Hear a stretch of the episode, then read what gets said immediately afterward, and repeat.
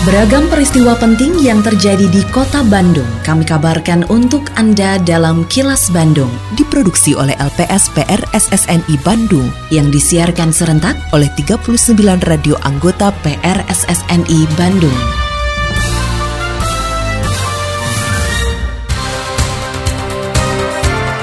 Sejumlah informasi aktual kami hadirkan untuk Anda dan inilah informasi utamanya.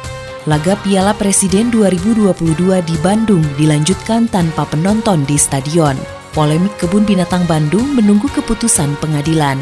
Wali kota tanggapi soal realisasi belanja pemerintah daerah yang dinilai lambat. Saya, Santika Sari Sumantri, inilah kilas Bandung selengkapnya.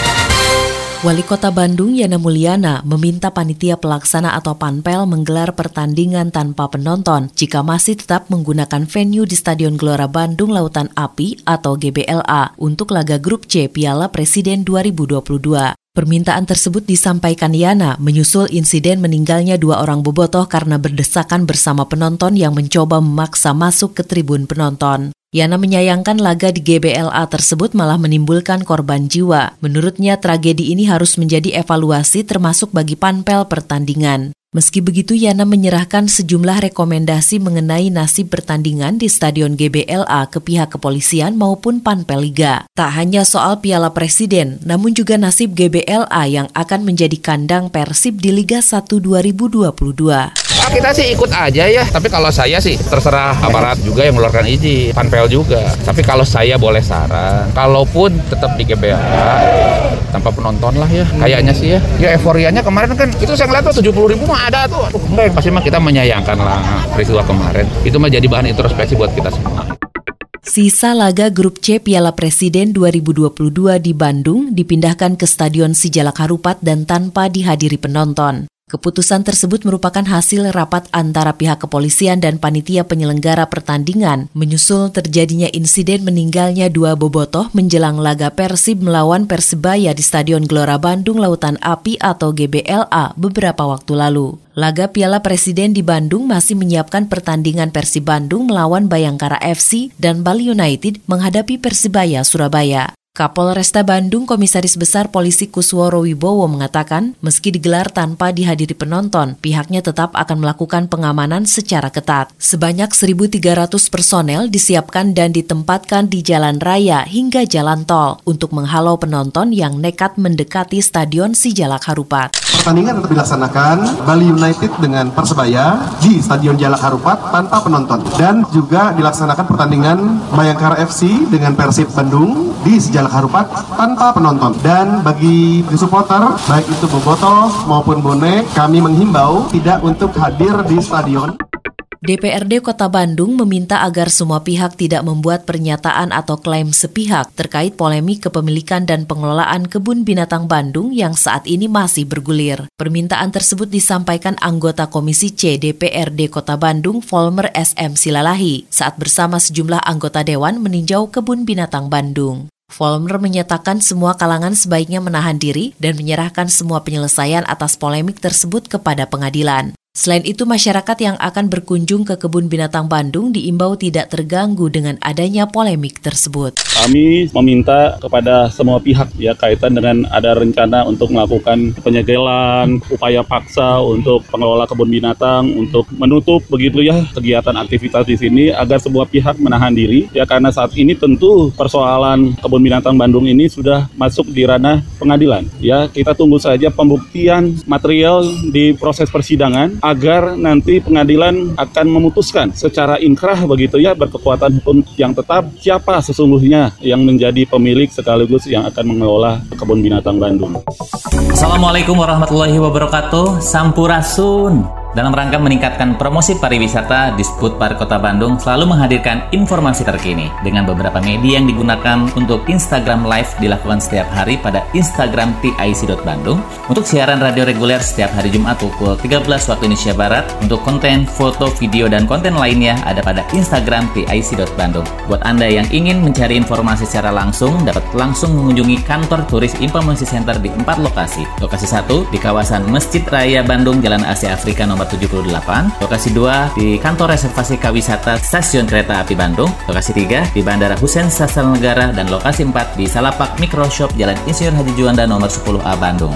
Mari dukung kemajuan pariwisata di Kota Bandung dengan follow Instagram @ic.bandung. Atur nuhun. Wassalamualaikum warahmatullahi wabarakatuh. Iklan layanan masyarakat ini dipersembahkan oleh Dinas Kebudayaan dan Pariwisata Kota Bandung.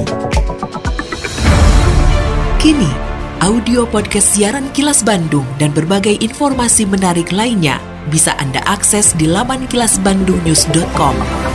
Anggaran belanja pemerintah Kota Bandung baru mencapai 25 persen karena anggaran pendapatan dan belanja daerah atau APBD disusun untuk satu tahun, sehingga seluruh perbelanjaan tidak langsung dilakukan pada awal tahun. Hal tersebut disampaikan Wali Kota Bandung Yana Mulyana menanggapi pernyataan Menteri Keuangan Sri Mulyani yang menyebut transfer dari pemerintah pusat ke daerah terus meningkat, namun realisasi belanja pemerintah daerah masih lambat. Yana mengakui anggaran belanja baru 25 persen karena uangnya belum ada. Sedangkan sumber pendapatan pemerintah kota Bandung berasal dari pajak dan sumber lainnya yang membutuhkan waktu untuk perolehannya. Menurut Yana, pihaknya akan mempercepat pembelanjaan jika pada awal Januari sudah ada 100 persen pendapatannya. Saya nggak tahu ya kalau di tempat lain. Kalau di pemerintah kota Bandung kan begini, APBD itu kita susun untuk setahun, baik pendapatan maupun belanja. Nah pendapatan itu kan meskipun kita sudah susun nilainya tertentu, kan nggak mungkin mungkin uangnya juga ada di awal. Jadi itu kan memang bukan berarti misalkan di Maret dievaluasi